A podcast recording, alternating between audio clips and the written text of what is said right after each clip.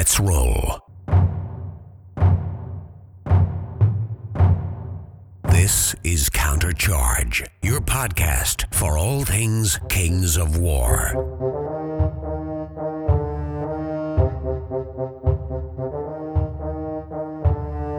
Join your hosts as they delve into the world of Mantica and bring you in depth coverage of all things Kings of War.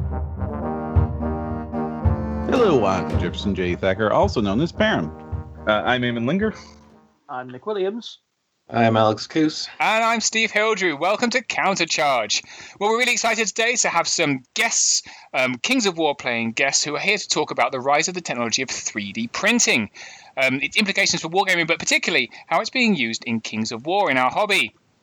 So, two of our guests are brand new to the show. Nick Williams is, of course, an old hand uh, coming on Countercharge, and we're really happy to welcome him back. But we've had quite a few new listeners re- uh, recently, so people might not know who you are. So we're going to go through each of our guests and give us a, a quick intro to who you are, you know, whereabouts in the world you live, uh, how you found Kings of War, and then give us a bit of an update about what you've been working on uh, during this isolation period on quarantine. So Nick, let's start with you.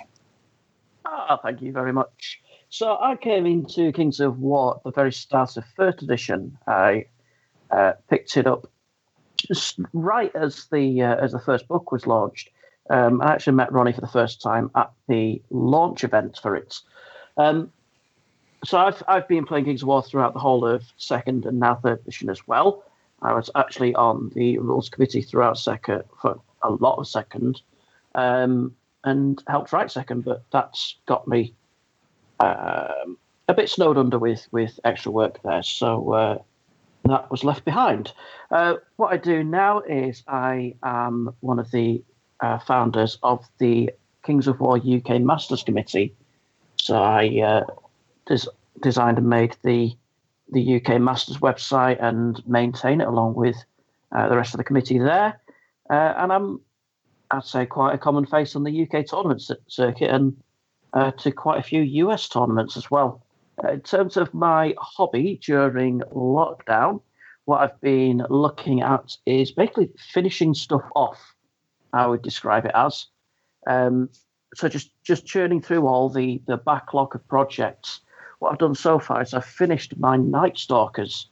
Uh, painted every single Night Stalker mini I own, uh, and just uh, need to finish the bases off, and uh, that's five thousand points worth of Night Stalkers done, and I can safely draw a line under that.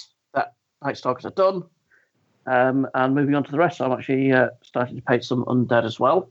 I got some abyssal dwarfs to finish and uh, some ogres on top of that.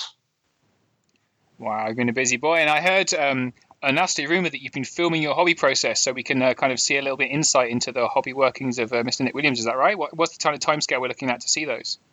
Uh, I have been filming, yes. Uh, the timescale is very much up to interpretation.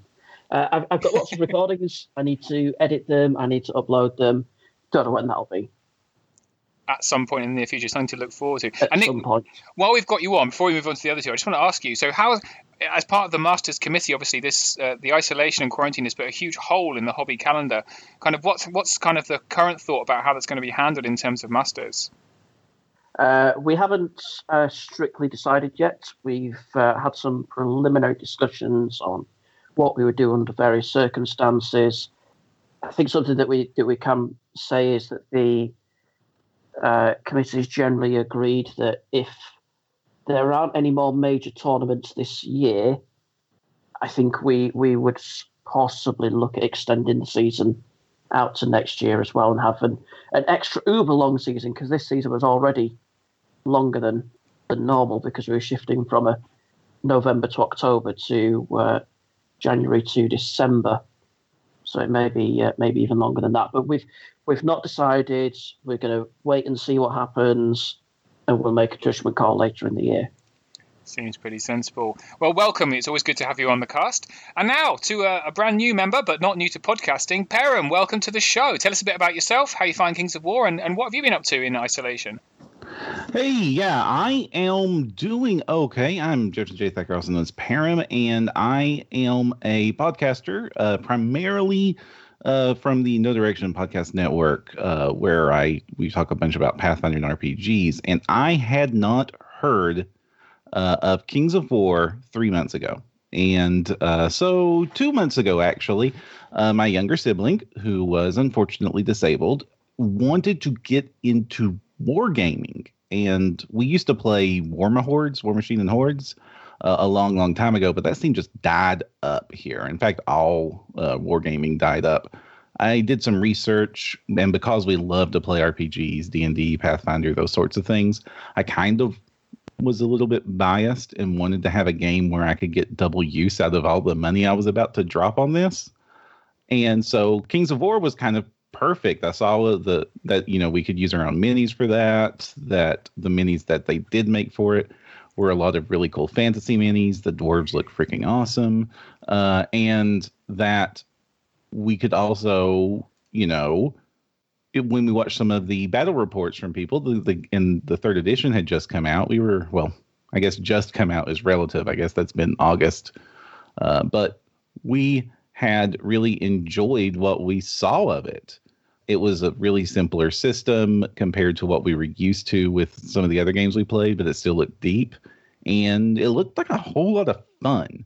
So we tried out uh, just some basic games with, you know, with cardboard and all that nonsense, and we had a blast. So I decided to get into that. I ordered her a uh, a uh, the Elf Army box for her birthday, and then I noticed that I would not be a very fun game if it was just me and them playing in the area. So I contacted all my local gaming group. I lead the I, I used to be the organizer for a lot of the local tabletop RPGs in the area, and would basically put together a a crew that would all agree to get in this game so that we could play with my younger sibling.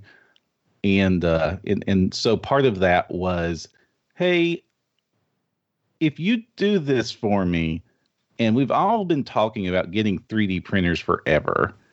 Why don't, if you do it for me, I will print your armies for y'all in exchange for the just the cost of the making the minis and it looks like this is dirt cheap and everybody just sort of signed on and then covid-19 happened and i've been stuck here at the house with a 3d printer giant pile of resin bottles uh, my younger sibling, and you know have since ended up with a pile of unpainted plastic miniatures uh, in the in the duration. So it's been a lot of fun, and I kind of got obsessed with it all and just like went straight into the deep end uh, with with both the game itself. I uh, I've been basically obsessed with it since I got a lot of time to just sit around and read and and do things and just printing minis and painting minis and designing minis and customizing minis is is pretty much the only thing keeping me sane during the stay at home time.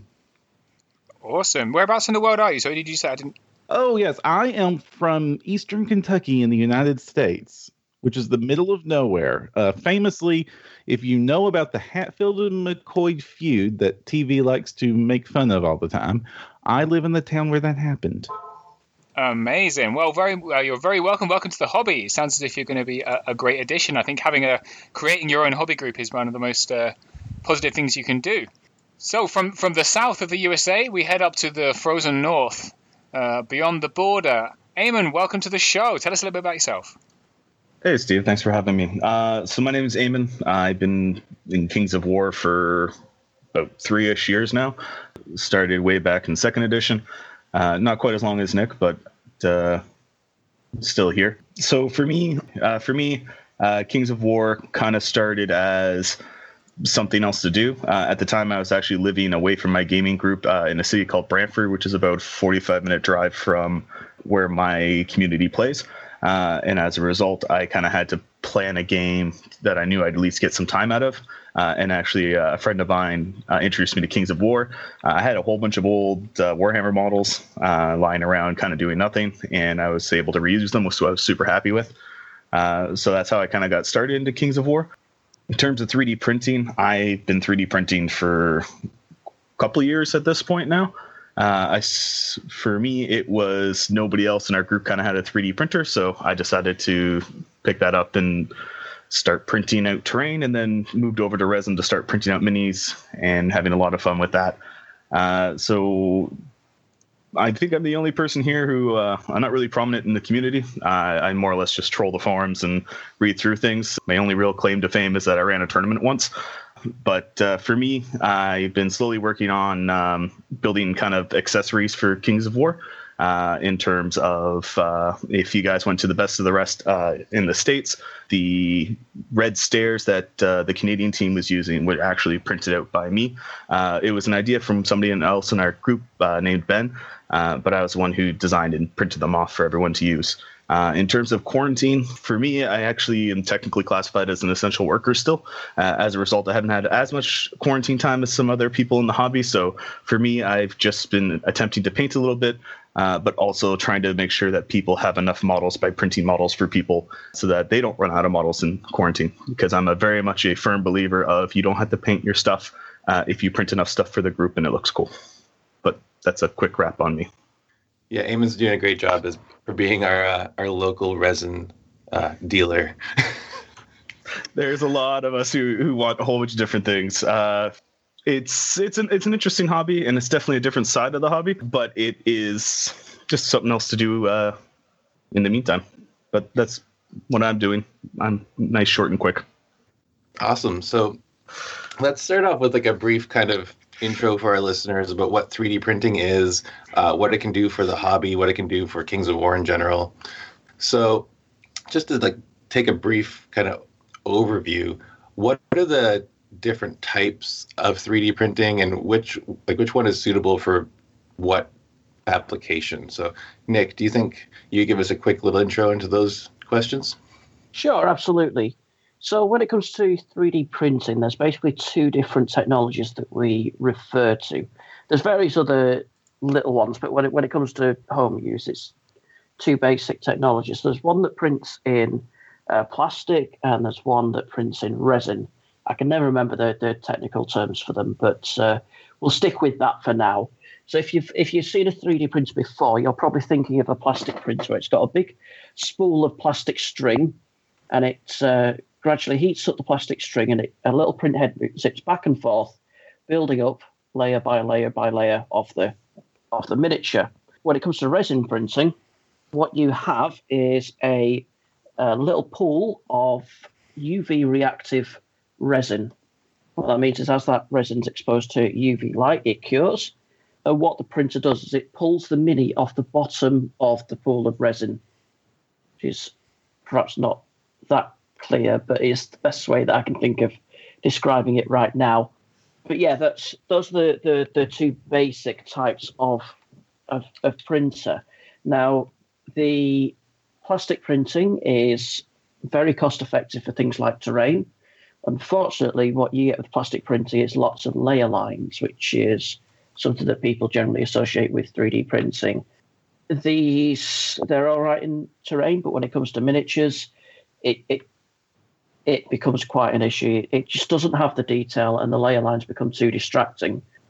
Really, when when you're printing a miniature, whereas resin prints, they the layer lines are much much smaller, almost invisible, and the the detail that you get out of resin printers is is far beyond what you get out of plastic printers. The downside is that it's a lot more effort to print something. There's a lot more steps you have to go through. There's various health concerns about the resin itself that you have to take precautions with, and it's a lot more expensive to use as well. So it's it's unsuitable for terrain because you just you can't print things as large, certainly not as uh, cost effectively as you can with plastic. But the problem with plastic is it doesn't have the detail for miniatures. Okay, so you have like the building layer by layer version and then the you know emerging from the soup of resin version. And for this podcast we're going to be ma- mainly talking about 3d printing for miniatures rather than terrain. We'll be doing a separate terrain uh, 3d printing episode at a later date. So generally you what you're saying nick is that if you want to get into 3d printing miniatures for yourself a resin printer is probably the best way to go given that you have to take into account, you know, the increased setup and safety concerns. I'd, I'd say it's the only way to go. To, to get anything approaching decent miniature quality out of a plastic printer, you have to be really technically on top of it. You have to take the printer apart and in, install new uh, new parts to to start to get the detail. But even then, I've I've never seen a plastic printed miniature that wasn't obviously plastic printed Okay. miniatures. That's good to know. You- We didn't even know where we're getting started with this. So, I just to, I just want to be fair uh, to the, the, the to the like really experts of plastic printing is uh, especially with uh, people like Tom Tullis, who's a friend of mine. He uh, he's really focused on showing how to get like redonkulous detail out of FDM printing, and it is possible with like with with with like he said some new nozzles and stuff. Um, I have seen like the very best people at this to be able to get rival quality by using very tiny nozzles and and tuning their printer in exactly. And before resin printing was affordable, uh, a lot of uh, my friends who were doing this would get dedicated 3D printers, usually some of the smaller ones that they would custom outfit to print the minis like this because it takes forever to do it and you really really really have to know what you're doing. And so i i just want to just say that it is possible to get that printing quality out of an fdm printer but it is not easy. I just guess i don't want the to, to get the hate mail from the the those diehard fans they're like no no no we can. Like you can but it takes hours and i don't have that time Yeah, Are like you- it's not. sure- a- especially in a especially in a wargaming kind of context, when you I think with something like where you're coming from Pathfinder or like role playing games, having one off printing one miniature taking a long time for that isn't as big a deal. But if you need 20 miniatures, that you know that time frame take comes into play much more. I'd say. Well, yeah, it's Right. with FDM printers, which is the the plastic printers that uh, Nick was talking about.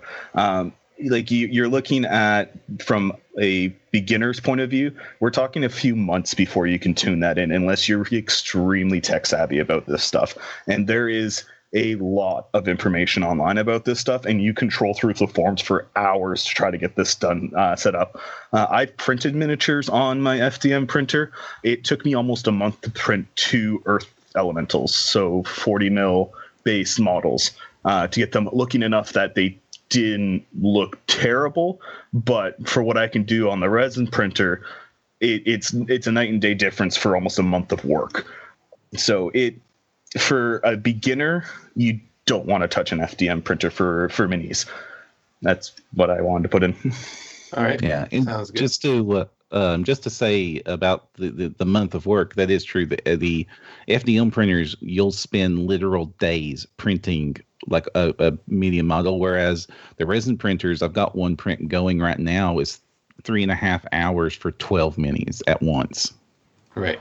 So yeah, you can do the volume is just night and day. Like it's an order of magnitude or more for the resin printers for miniatures. Yeah, that's that's perhaps something else that we should uh, should note with the difference between the two technologies. With uh, a plastic printer, it only prints one thing at a time, and that's it. So the more stuff that you're printing at once, the longer it takes. Whereas with a resin printer, you have your build plate, which is where the, the mini is is is printed on. You can fill that plate with whatever you want. You could have one mini on there. You could have, like I say, twelve minis on there. And what a resin printer does is it prints the whole layer at once. It doesn't print one thing at a time. It prints everything at the same time. And so you, you can get quite a lot of minis out of a single print. Or if, if for whatever reason you just need to print one mini, then you can do that as well. But certainly the, the timescales in that uh, in that aspect scale much better with a resin printer than with a, a plastic printer. Oh, 100%. FDMs can get, uh, if you're looking at it, FDMs just physically take longer because if you think about it, the, the nozzle itself actually has to move for every single layer. Where resin printing, it basically takes a, it shines a picture of each individual uh, layer as the entire build plate. Um, so it's just, it's a night and day difference. Uh, a mini that would take me probably a day and a half on my FDM printer, uh, I'd be looking at like three, four hours tops on my resin printer. Okay, so that's good. So we got a good base of what you know resin and FDM printers are good at. So for someone who's getting into 3D printing who doesn't know anything about it, such as myself, uh, how would you get started? Like, what what is what's the buy-in or what's the the setup that you kind of need to get started? What like, you know, you need the printer obviously, and then some of the plastic or resin, but like, what's the overall kind of investment or setup that you'd rec- you'd be required to like get good work done? I I think just before we, we touch on that, one point that uh, should be made is that you should make sure that you'll get value out of a 3D printer because it's not the the models that are online may not be suited to what you want. They they may be it may end up being more expensive to print what you want to print out than just buying the equivalents from Reaper or something. So one thing that I would say is to really research what models are available first and see if you would genuinely get value out of a 3D printer before diving in because there's there's the investment up front and there's a lot of investment in time as well as money. Um, so make sure that you'd get value out of it before taking the plunge. Yeah, it's always good to answer the why before you answer the how. Yeah, absolutely. Um, so to get started in 3D printing, um, if you actually look through the forums, a lot of people say start with an FDM printer first, which is the the plastic printer. Um, the reason why they're saying that is that in resin printing, especially, there is a lot of pre-work before and after and post work after the fact of what you're printing. So with an FDM printer, it's fairly straightforward. Once you have the the supports done, it even if they need supports because a lot of STL files, which are the files that are you're going to be using for 3D printing. Um, once they, a lot of them come out for FDM printers as no supports needed. So you just kind of set it up uh, with your settings. Um, there's a plenty of profiles out there to kind of get you started right off the hop and then you can just kind of click print and it'll print on its own. You take it off the build plate and it's absolutely done. With resin printing, it's a much different process. So with resin printing, um, there is a lot of pre-work in terms of properly orienting the model on the build plate, doing your own supports. Um, we'll talk later about it, but suffice to say, auto supports tend to suck a lot. And then you're waiting for it to print. Once it's printed, you then have to kind of make sure you have all the equipment afterwards. So you need a UV chamber, you need to have um, alcohol uh, to wash off the model. Uh, you also need a kind of a, a well ventilated room. Um, so a, there's a lot more of a process for resin printing, um, which is why a lot of people say to start with an FDM printer, kind of get used to the idea of 3D printing, getting used to how to use slicers and where to find files, uh, and then kind of transitioning over into a resin printer. But if you wanted to kind of jump in feet first, as Param likes to do apparently uh, with Kings of War, uh, you can get started with a resin printed fairly uh, soon. But like Nick said, make sure you're doing your research and make sure you, you have a good idea of the entire process from start to finish. Because the last thing you want to do is be halfway through everything and then realize you need something else to finish the job. If you know somebody who has their own printer, um, picking their brain is always something good to do personally i kind of winged it because I was the first one of uh, our gaming group to actually get a 3D printer uh, or 3D resin printer and kind of really start with it. And then from there, uh, we've had a couple people in our gaming group kind of ping ideas off of me, and I've tried to give them a bit more knowledge from my past failures. And uh, that's kind of how I would get started in 3D printing and how I did get started into 3D printing because a failure on an FDM printer, not a big deal. Just check to make sure your nozzle isn't clogged, take it off the build plate, start again. A failure on your resin printer is a whole different ballgame. I would I would absolutely agree with that. A a failure on a uh, on a on an FDM printer on a plastic printer, that's that's easy to fix. You you I've I've got a removable build plate from my printer, so I just take the build plate out and I pull off whatever's whatever's not not printed correctly, and it's good to go again. With a resin printer, what usually happens is that the whatever you're printing will get stuck to the bottom of the vat of resin, um, and you have to very carefully prise it off the bottom of the resin, off the bottom of the vat of resin. And if you damage the the clear plastic um, sheet at the bottom of the the vat, the, that's called the FEP, the, the clear plastic sheet. If you damage that, it's it's about half an hour of stripping down, cleaning, and replacing the FEP before you're ready to, to print again. And that's assuming that you didn't that you realized you had a hole in the FEP and yeah. didn't leak resin all over the place and then have to replace your LCD screen uh, because that's a terrible, terrible thing to do. Um, just to yeah. give a brief thing, because people might be a little lost on why is there a, a thin piece of plastic, to kind of go with um, Nick's how resin printing works. The vat itself is a vat of liquid with a clear bottom because there's a screen, which is basically a glorified uh, 4K phone screen that shoots an image of the the opposite, the negative of the each layer, because there's an LED light that shines through underneath it. Um, so as a result, that phone screen changes per layer to get the proper opposite of the layer you're printing. Um, so that FEP on the bottom, it needs to be nice, it needs to be clean, it needs to have no scratches because that if that's not perfectly clear, your prints are going to be deformed in some way because the light that's coming through from the LED through the screen is going to be skewed. Similar to like when you put a straw in water and it kind of bends a bit, that's what's going to happen with your print and then you're going to get light going to places that you don't want it to, which can cause print failures, which can cause globbing, which can cause, you know, your goblin sword instead of being straight is slightly crooked. It may not be a big problem for a goblin, but if you're expecting a specific sword, then it's going to have that kind of negative impact on it. So basically what you're saying is you're going to have you're going to want some sort of technical aptitude going into the process of 3D printing. This is not like a, we're not at a state where it's a plug and play. I find my files, I push a button, and it prints me an army. Right? Like you have to have some sort of technical aptitude going into this.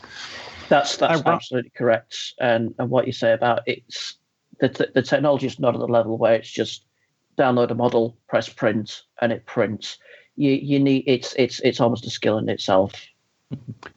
I mean, ironically, I think that the the uh, resin printers take less of a, a technical skill. It's more uh, than it definitely does, but like that less skill to get good prints out of a resin printer than an FDM printer uh, because the setup for the resin printers are usually a lot easier. They're pre, they're the one the popular models are basically pre-assembled, and as long as you have you know done your research and know the proper steps to get started, uh, there's not there isn't a whole lot of like fine tuning to get at least decent quality minis out of it. Uh, if if you just follow the instructions online and some of the tutorials and, and get the right settings dialed in for your printer and your resin you're using, you can basically have the whole thing set up and printing minis within a half an hour of opening the box. But you do have to have like basic shop knowledge. Uh, the, the the skills I'm using here that you really need to know is like things you need to know about working in like a, a garage with power tools kind of situation or or a lab with uh, chemical substances that you have to be careful using. Uh, this isn't quite so much the the like uber techie computer skills you're going to have. It's just, you know, how do I clean this? How do I get the FEP changed? How do I keep from getting all this resin all over everything because it's super sticky? And most importantly, how do I keep this off my skin so that I don't get sick?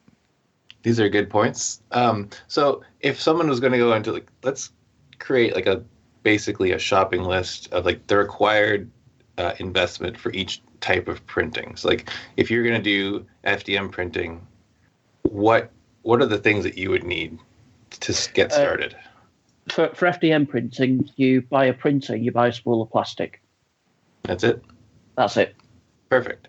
So for resin, that, it, that's a nice. very simple list for FDMs. yeah, you might want a thing to pop the thing off the build plate if you don't have a cool removable build plate, uh, but you'll need that for the resin printer too. Uh, you, your printer probably comes with uh, a, a, slicing thing to, to take it off the build plate. Mine did.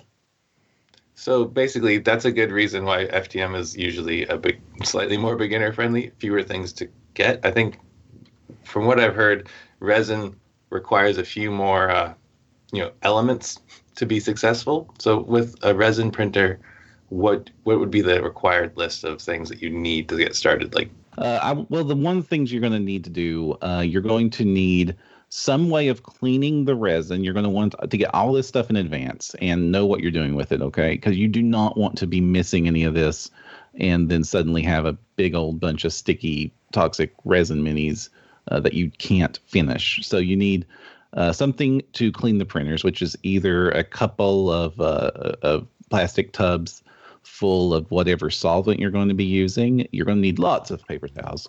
You're going to uh, also need uh, your your most of your resin printers will come with some of this stuff, but you're going to need a better thingy, scrapey offy thingy, because the plastic ones that mine came with uh, were not up to the task. You're going to need uh, snips to cut the supports.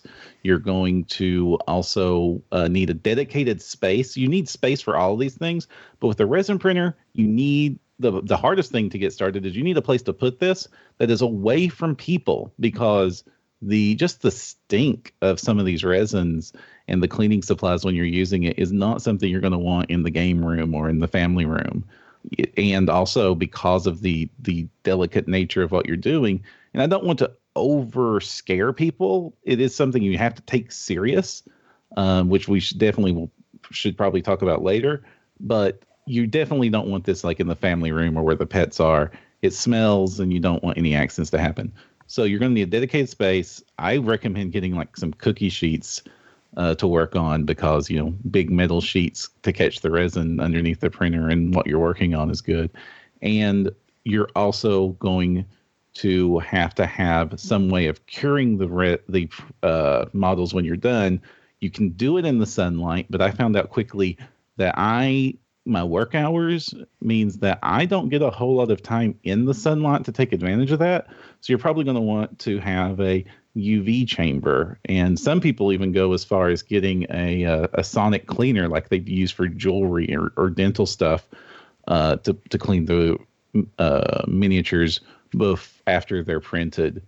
And all of this stuff isn't super expensive, but it takes up space and you have to know to get it and you have to learn to use it and it uh, it definitely is a little bit more of a, a startup besides just buying the printer and the resin absolutely I, I, I think something that we perhaps haven't mentioned yet and might give a bit more context is that when you complete a, a print in a resin printer it's not actually finished so the, the resin is about half cooked for, for lack of a better term there. So when you when you take it out of the printer, it's still covered with wet resin. And the first thing that you have to do is to clean off the wet resin. And usually you do that by putting it through two baths of solvents. I used iso alcohol, which is fairly cheap and easily uh, well, before the lockdown it was it was easy to get hold of. I'm finding it quite difficult to get uh, supplies now because it's used as a, as a disinfectant so you have to put it through two baths of of um, some sort of solvent to take off all the excess resin isn't meant to be on the model. But then the mold that's underneath that you've got left isn't fully cured. And so you have to put it under UV light of some sort. Now, some people put it under sunlight. I live in the UK, so that's generally not an option. So I, I have to have a, a chamber with uh, UV lights that I put the put the half half finished miniature in, and then uh, the UV lamps will cure the rest in about five minutes or so. Okay, so like that's the general process, but can we let's uh let's walk our our listeners through like start to finish printing a miniature. So typically we're talking I think at this point we've decided that resin printing is the way to go for miniatures as opposed to terrain. So when you're you have your you found your file, STL file of the miniature you want. Um, so now, what's the process of getting that printed? Um, so the process itself sounds really simple. There's a lot more intricacies for it, uh, but just to get started, uh, you're going to want uh, kind of a few different things. So to start with, you have your file, you're going to put it into your slicer, and you're going to build uh, supports with it. For most models, I, what I'd recommend is have them standing vertically. So we're just going to assume we're going to print your standard human warrior. Um, he's going to be standing up upright, and you're going to tilt him back by about five or ten degrees or so. Um, that way, the supports when you build them up are actually going to go on the bottom of his feet and his back. That way, the front of the mini looks really, really nice. Still, there might be a couple of um, basically what happens when the, you remove the support off the model there sometimes are little divots and dimples that are left in the model. Um, that way it's on the back of the model. Um, so from there uh, you're going to slice it uh, in your slicer program. Uh, most people use either Prusa slicer or chitubox and that will get your once that's sliced you put it onto a usb stick plug it into your printer but you're not going to quite start yet um, before you kind of start printing, you're going to make sure that you have resin in your tank. I know it sounds like a really funny thing to say. You'd be amazed how often that you kind of look at it going, hmm, there might not be resin in there. So you always want to top up your resin tank, uh, and you want to make sure that you have uh, your alcohol baths uh, ready to go, as well as I personally also use a water bath to clean off mine. And then also making sure that you have your paper towels and more importantly, your gloves and your safety glasses ready to go.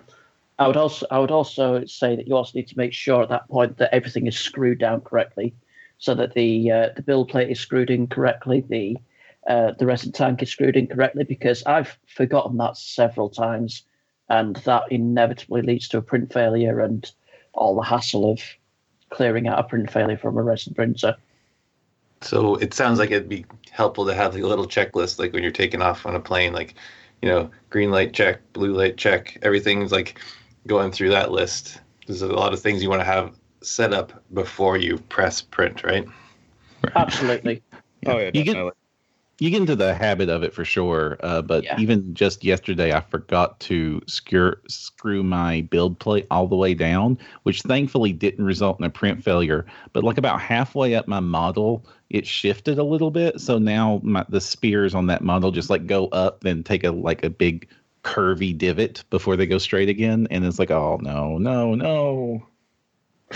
No, that's definitely happened to me a couple times. It's definitely a, a checklist that you kind of get into muscle memory for, but we're all human. There's only so much we can do. So after that, you're going to let the, the printer print. Uh, once your model's done, what my setup is is as soon as the, the model's done printing, I usually leave it for about an hour or two to let uh, some of the uncured resin kind of drip off the models because you got to remember that when the build plate comes out of the resin tank, it's going to be hanging above the tank. So uh, all the extra resin, or at least some of the extra resin, will actually drip off the model itself. From there, uh, you're going to take uh, most build plates, just kind of screw off, and you take the entire build plate off the the Z-axis arm. From there, uh, you're going to have some paper towel laid out, and then you're going to peel off the model. And then from there, you can kind of put the build plate to the side. Uh, you're going to take your your models there. You're going to clean them, depending upon how many baths you have. Uh, I have a dirty bath, a clean bath, and then a water bath. So I'll wash it in the dirty bath, uh, which I'm actually using Mr. Clean. I don't know if they have that in the UK, but I know in the US they do because Mr. Clean is actually an alcohol-based solvent. It works really, really well to clean uh, the the models off uh, for your initial print, uh, and that way you're not using too much alcohol. Uh, from there, you're going to wash it in your second bath using um, isopropyl alcohol. Uh, and then into the water bath to kind of help clean off um, some of the leftover uh, IPA. Uh, because when IPA actually cooks in a UV chamber, it actually can turn into like this white powdery substance, uh, which is easy enough to wash off or clean off with a toothbrush. It's just another step that you don't want to take if you don't have to. From there, uh, you want to take off the supports. Uh, like Param said, you're going to use uh, tweezers and stuff like that to, to remove them and clippers. Uh, some supports just kind of snap off. Just be careful when you're taking off supports because you don't want to break a piece of the model. So, assuming that everything, all the supports came off nicely and everything like that, from there, uh, you're going to take your model, you're going to put it into the UV chamber uh, that you've made, uh, or maybe you're in a nice sunny area, and you're going to leave it out to, to kind of cure. Uh, from there, it goes into cleaning up after yourself. So, just because all the the sports off and everything doesn't mean you get to take off your gloves because you're like, oh, I'm not working with the model anymore. No. Uh, so you're gonna take all the support bits and all the uncured resin, all the paper towels. Uh, you're gonna clean out your area, kind of dense everything together, and then. I don't know about you guys in school. We learned in chemistry and lab in high school uh, where you actually you make a ball of everything in your two gloved hands, and you actually take off the gloves around the ball of paper towel. That way, none of the resin's touching you, and you're going to throw it out. Safety is a huge thing. You know, it, it kind of sounds silly, like, oh, I'm not going to get resin on me. I'm going to be more careful. This stuff is toxic. You don't want this stuff on your skin. It will burn you. And the reason you're also wearing safety glasses is, again, it kind of sounds silly, but I want to make sure to stress this. When you're clipping off the supports or clipping off bits of uh, uh, anything really. Those little bits, as I'm sure all of us can attest in modeling, uh, can fly anywhere. Uh, you do not want this stuff in your eyes. Uh, so always wear glasses. If you, for whatever reason, you can't wear glasses, uh, making sure that it the support is facing away from you so that if something does go flying, it's not going to go flying into your eyes. From there, once it's done curing in the chamber, it's basically done. You should be good to go. Most resins are super paint friendly. Uh, so at that point, you spray paint or prime with whatever method you normally do. Unlike a lot of models, you actually won't have any releasing agent or anything like that. So you don't really have to, you know, clean the model again. But from there, you just paint it as normal. And I got some just to back it up, I've had uh, resin on my skin before that I didn't notice, and and it did burn uh, me a little bit. Actually, mostly I got a rash, uh, and I got sick. Uh, and I got resin in my eye once, uh, which was a terribly painful experience and a little bit of a, a small panic. Uh, thankfully, we were able to get that washed out, and everything was fine and healthy. But you really, really, really need to take the safety seriously. It's not super hard to do as long as you're careful and know what you're dealing with, like a power tool. But you, you, it is a miserable experience when when this stuff gets where you don't want it. Absolutely, I think it's a good time to to talk a little bit about safety because we have been talking about it because it, it is so intrinsic with the with the process of of printing a mini. Like you guys say, the the resin is is extremely toxic one thing to be aware of is that it not only affects people differently, because it's a lot of it's based around allergy, but also that you can build uh, an intolerance to it. So you may you may start off and there's I'll, co- I'll come on to this in a second. There's there's some people in the uh, in the resin printing community who brag that they've touched raw resin or they get resin on the hands from time to time, and it doesn't affect them, therefore it's fine. Well, firstly, there might be some people who can who can handle the raw resin without having a reaction, but also those people may well develop a massive intolerance in future. There was a guy last year who managed to accidentally spill some resin down his leg, and he said that previous times he's he's not had a massive reaction to um, resin spills, but he didn't clean it up properly this time, um, and he ended up having to go to hospital with some quite severe burns from the resin. So yeah, you, you have to you have to be careful with resin. You have to always be wearing gloves whenever you're handling anything that's not fully cured. You need to be quite aware of cross contamination. So that's that's something that people are, are, are you know coming to grips with with the uh, with the current pandemic is is about how if you touch a surface while contaminated, you need to clean that surface.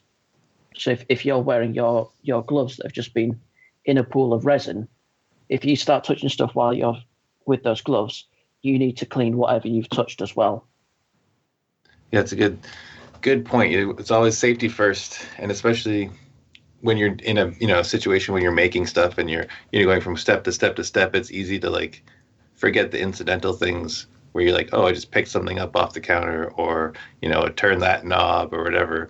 So you want to make sure that you're, you know, it's a mindful process. It's not just printing and then having something. It's like there's a, there are a few steps that are very important that you have to be paying attention to throughout the whole thing. Right, and and and it's absolutely important, but I don't want to scare potential people away from this as long as you are taking this seriously, like you would say, like you're handling a power tool or a skill saw, or you know, there's just steps you need to take. And, and if you've had any sort of uh, high school uh, biology lab or college biology lab where they talk about chemical safety, it's the same sort of thing. You you just follow the safety steps, make sure you wash uh, afterwards, and and wash yourself afterwards. Like this COVID nineteen situation has really helped with that and I am just like really glad for almost for resin printing because just because I'm resin printing, I'm washing my hands and arms very thoroughly several times a day. Yeah. So yeah, Absolutely. there's distinct risks, but it's they're manageable risks. Absolutely. Like I say, we don't want to to scare people away from it. There's there's certainly a lot of benefits to to the technology, but equally nobody should go in unaware of the risks or not appreciating the potential risks and and not taking the safety seriously. Just take the safety seriously, you'll be fine. If you don't take the safety seriously, uh, I want to say please don't get a resin printer if you wouldn't take the safety seriously. So now that we've talked about the general process, we've used terms like you know supports, auto supports, and all the different like the the but the slicing software. So you know, like let's talk about those terms a little bit more, and also just like what what is the minimum amount of tinkering needed to get a, a good print, and like obviously the sky's the limit probably with sculpting your own stuff. I think Nick, you've done some of that, but yeah. So what's like the minimum, and what's like where where's the limit for like a commercial printer? And let's just talk about like a little bit more about what some of those terms that you were using before. Like, I know, Eamon, you're talking about supports and slicing software and stuff like that. Yeah. So, um, yeah. So basically, everyone kind of has their own process. And if you ask 10 printers what their process is, you're going to get 10 different answers. Um, so I'm sure Param and I'm sure Nick, you guys have your own stuff. I'm sure it's absolutely lovely to use. I'm just going to go con- from my own experience. Uh, so for me, I actually do a two step process. So I actually do all my supports uh, within PrusaSlicer. They have a, I find a very nice uh, integration system. It's very user friendly. And what I actually found was that PrusaSlicer, their auto supports are actually a decent starting point, but it's not a finishing point. So getting it'll get all your general points done and then from there you're just going to kind of shore things up. Things like if there's only a single point going to the tip of the sword and the sword reaches all the way up going vertically for the next like 10 millimeters or so one support probably isn't going to do that. So you might want to double up the supports on that and kind of go through it and shore up the auto supports. Uh, if you think something's may not print properly it's always usually always best to have a bit more support than kind of chanting it because if you don't do enough supports, you can have failed prints, you can have pancake prints, uh, which is when something basically looks like a pancake and flattens out uh, because the supports break off and it stays on the film, the FEP film that we talked about earlier, until the rest of the, the print can actually lift it off the print. And that's when you get like a wing that's supposed to be you know 20 millimeters tall is now five but it's super super flat um, so just just just a little point. So like a support is kind of like correct me if I'm wrong, but like a support is kind of like where the sprue connects to the miniature, where like but it's also to help support the miniature since we're printing up out of the resin, so it kind of helps prop it up. Absolutely. So a support is there because you can't have something hanging in space when you're when you're coming to a 3D print. There has to be something connecting sort of the very bottom of whatever it is, that could be a sword hilt or something. It's it's got to connect it all the way to the print plate or another part of the print. And so right. support is is basically just a stick, which means that every lowest point of the model is connected to the build plate, so and it's then, not hanging in space. And then various softwares will create those for you, or you can add them in depending on your experience and what you think will happen when while the miniature is being printed. Yeah, no. Uh, if you want to think of it, think of it as scaffolding around a building, because uh, that's basically what it looks like. Yeah, so it's definitely uh, they're called islands. Uh, if you're looking through the forums, and basically every island that you have needs to be attached to either the model itself, if it's higher up on the model, uh, or attached to the build plate itself using these little scaffolding supports. So from there, uh, I export once I feel comfortable with the the model and support structure. Uh, PrusaSlicer has a nice feature where you can actually export the STL, including all of the supports that you've just added to it, to make it a new STL file. Um, like we said before, the STL is the file format that we use for 3D printing. Uh, from there, I upload it into Chitubox because I find that Chitubox does a better uh, system for hollowing the model if it's a bigger model. Um, you're not really going to hollow, you know, a whole bunch of little goblins, uh, but if you have a big griffin, for example, uh, you're going to want to hollow out the body if you can and like if it's standing on a rock it just it uses it, it kind of saves a bit on resin uh, as well as makes it uh, basically more cost efficient. And i find that chitu box for hollowing and drilling holes is a lot better than PrusaSlicers just because Prusa Slicer they just got hollowing on their system, and I find that it's not as user friendly as Chitubox. You, if you are using an Elegoo Mars, which is the printer that I use, uh, you have to slice your software in Chitubox. If not, the printer doesn't read it properly. And then so from there Chitubox will slice it. From it being sliced it'll give you uh, a couple information all said and done. Uh, so it'll tell you roughly how much uh, resin will be used in milliliters uh, which is how you actually uh, calculate how much resin you need uh, because the bo- bottles usually come in 500 milliliters or one liter bottles. It'll also give you a time on how long it's going to take as well as the the slicing preview. So it'll actually show you a preview for each layer um, that it goes through and layer height can vary uh, usually the default is uh, 0.05 millimeters, so it's what 50 microns, I believe it is, which is very very fine quality, which is why you don't really see layer lines unless you're looking really really really close to the model.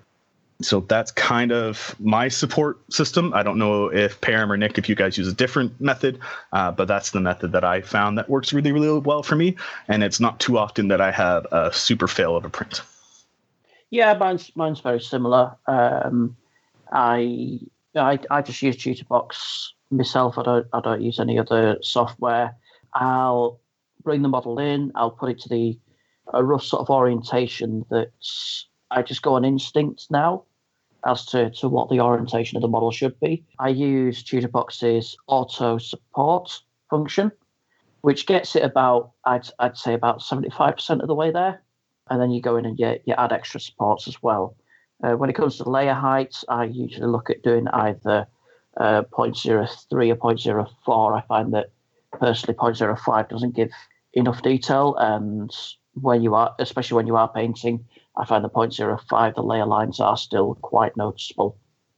If my process, I wish I was quite as thorough as as these uh, my my colleagues here, but I mostly just use the the Prusa slicer uh, option that uh, was mentioned before, and I find that about ninety percent of the time I don't need to add any extra supports. Now, of course, I find out when the ten percent of the time happens because I have to a failed print, and for most of the time, I, the the the Prusa slicer support system I find better than Chitubox. So, and both of these programs are free. You can just download both of these programs, and there's lots of tutorials on how to use them.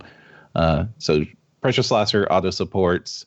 Go over to Chi2 Box to print, and and then I'm done. Uh, and thankfully, a lot of models now are either supportless, uh, and or a whole lot of the commercial uh, uh, mini makers for the STL files are starting to offer pre-supported models that have been like very expertly supported with like as few supports that are needed as possible.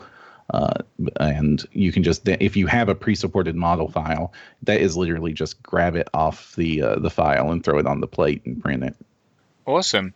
So, um, uh, Eamon, just you just mentioned the printer you're using there, but it might be worth going through each of you and telling us, you know, what printer you're using, uh, how you would rate it in terms of newbie friendliness, and if there's any printers you've seen that you think might be more newbie friendly. Uh, so, uh, uh, Eamon, start with starting with the one that you mentioned already. What what's what's the printer you're using again? Yeah, so uh, it, my resin printer is called the Elegoo Mars. I find that uh, it was the most user friendly, uh, also one of the most cost effective printers out there. Uh, I had it printing the test uh, piece, which is a, a, fairly intricate rook piece, uh, within 15, 20 minutes of opening it up, setting it up, and, and leveling the bed. I find that it's fairly good. The advantage of the Elegoo Mars, I find, is because it's been around for a little bit longer. It's not one of the newer resin printers. Uh, is that a lot of the design flaws or a lot of the the issues with it have either been rectified and fixed in later editions or fairly simple to find up on the forums to kind of troll through the forms of it and, and find the solution.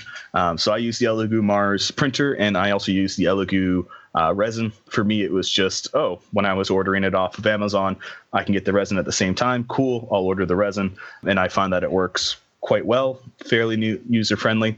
Uh, what I like is that the USB uh, that comes with the printer uh, actually had Chitubox on it, so I didn't have to go and, and dig through the online and find the, the download file.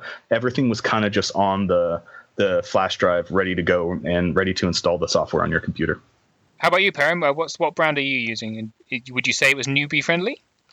Yeah, I'm also using the Elegoo Mars, and it is uh, very newbie friendly. There's a, it's also you know one of the the cheaper entry levels, not the absolute cheapest, but fairly cheap, a couple hundred bucks.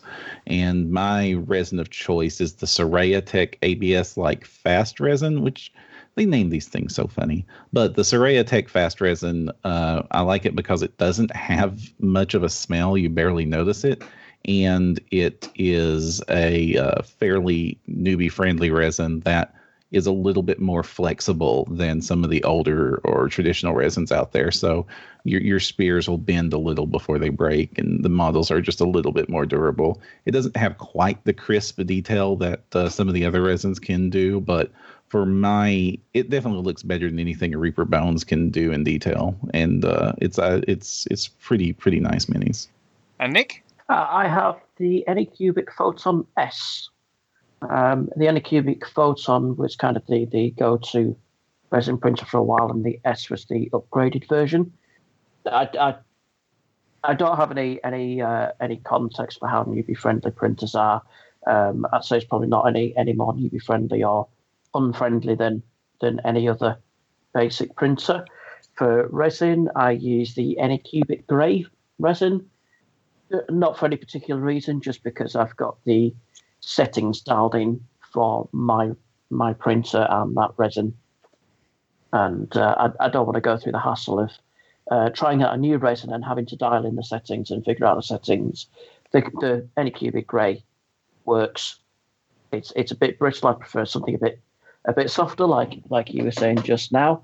Um, but honestly, the, the the time and effort dialing settings I, I think I'll just stick with the Anycubic Grey. I think it's worth pointing out that um, different resins take different cure times. Like Nick was saying, that it takes a little bit to dial in. Uh, I, for example, use the Anycubic Blue.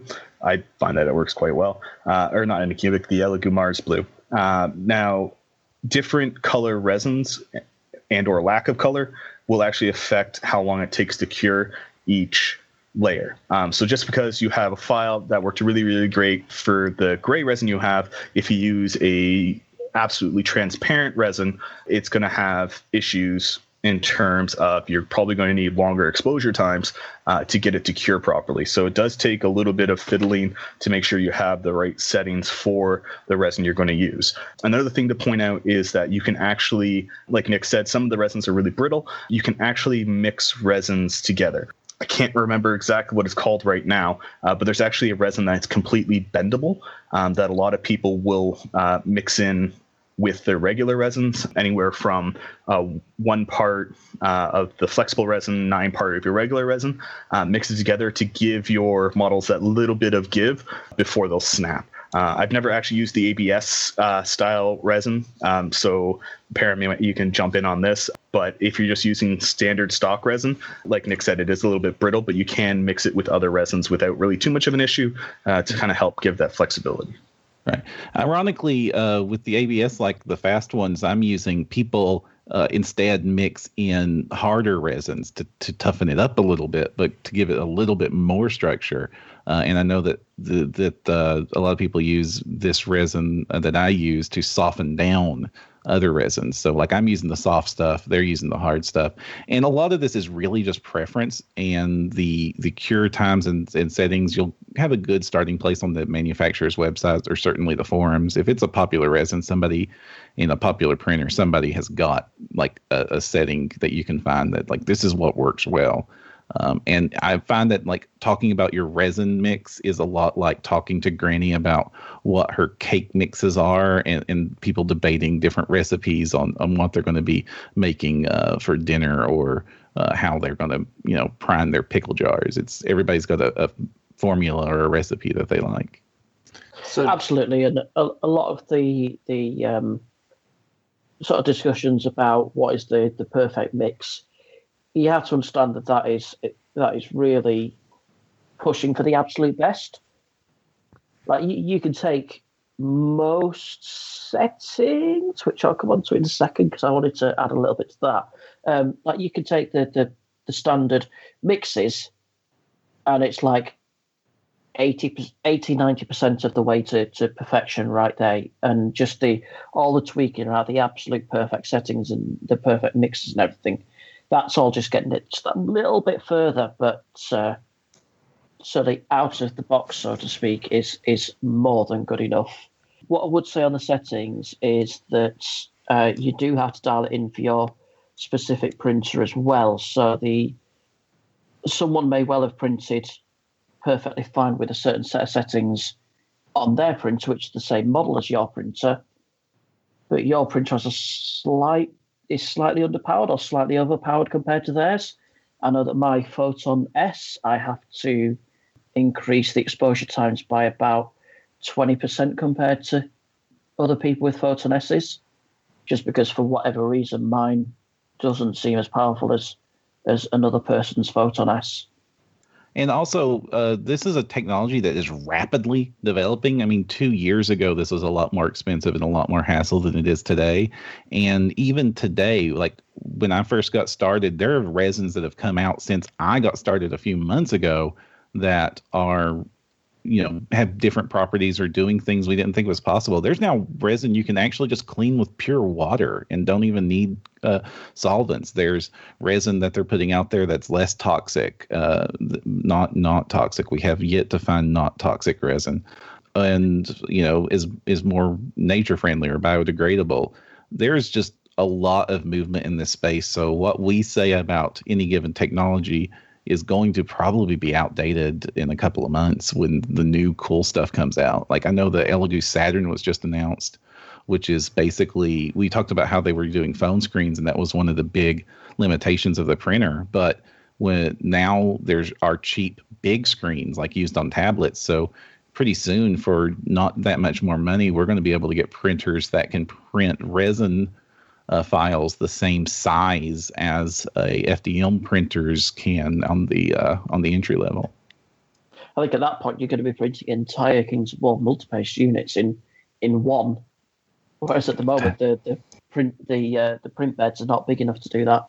Ooh, that's nice. And actually, it brings me on to one of the things we are going to talk about, which uh, one of the reasons people might get into resin printing uh, for their miniatures is to save money, right? If you look at how much uh, GW miniatures cost and even some Mantic miniatures these days, uh, they're pretty expensive. Would you know, resin printing to me, if we haven't scared people off, um, it sounds quite complex, but is it expensive compared to buying miniatures? Where you know, where's that price point in terms of is it a cheaper option for getting your miniatures?